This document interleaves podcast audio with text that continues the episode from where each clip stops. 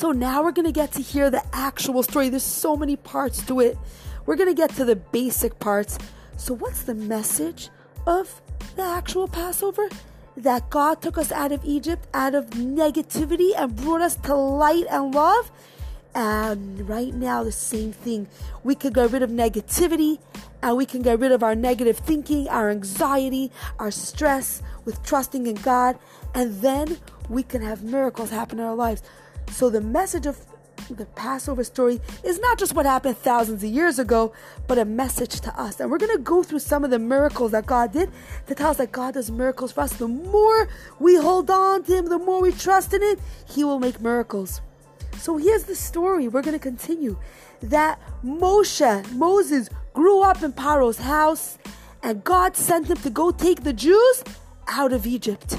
And he came to Paro and he said, Paro, please let the Jews out. This is a song that we sing with the little kids. Now listen, now listen, now listen, King Paro.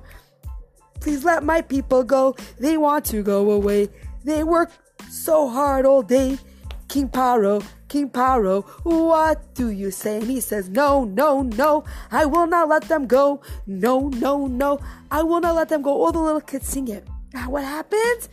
Moshe says, Okay, Paro, if you're not going to let the Jews out, we're going to punish you.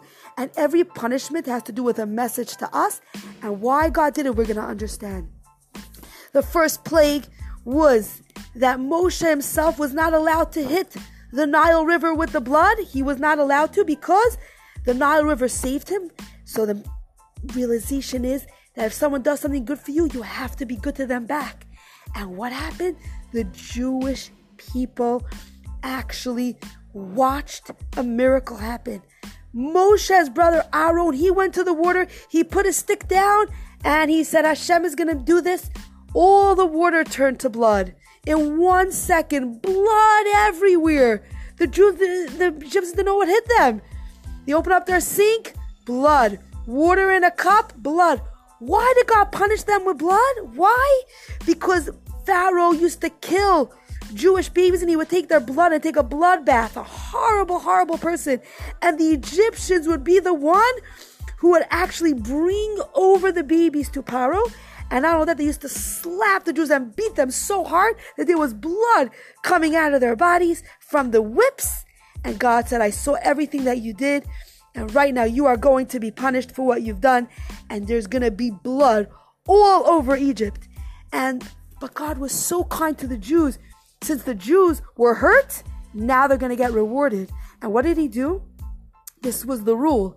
In order for an Egyptian to be able to not have blood in his drink, he had to pay a Jew money. And as soon as the Jew got paid, and as soon as the Jew gave him the water, it stayed to water. When he had it was blood, when a Jew had it, it was water.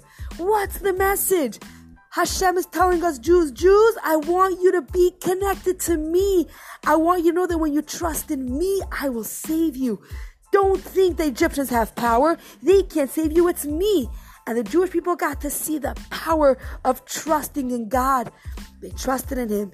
And the wildest part was that the water was blood every time an Egyptian touched any water, it turned to blood. But if a Jew touched it, it turned to water. Because God was rewarding the Jews now for trusting in Him. And the more we come close to God, the more we trust Him, the more we're stressed. We say, God, I don't know what to do. Help me. We get to see Him coming through. And I just want to give a small example with Darlene because it's so beautiful. She trusted in God this year. She had to open up her own business. And she kept saying, God, I'm trusting in you. I'm trusting in you. And now her business is really doing so well. When we trust in God, we get miracles happen to us. The Jewish people, they trusted in God. The Egyptians suffered with blood, and the Jewish people were rewarded. Everything is a message to us. The message number one when we realize that we have no power, and Hashem, I need you. You're going shopping and the world is upside down right now, and you want God to help you. Hashem, please help me find that beautiful thing that I want to get. I want to get that beautiful outfit. Please help me get it for a cheap price. No matter who you are, every single Jew matters to God. Let's start with plague one, and we're going to continue and explain each one why they happen.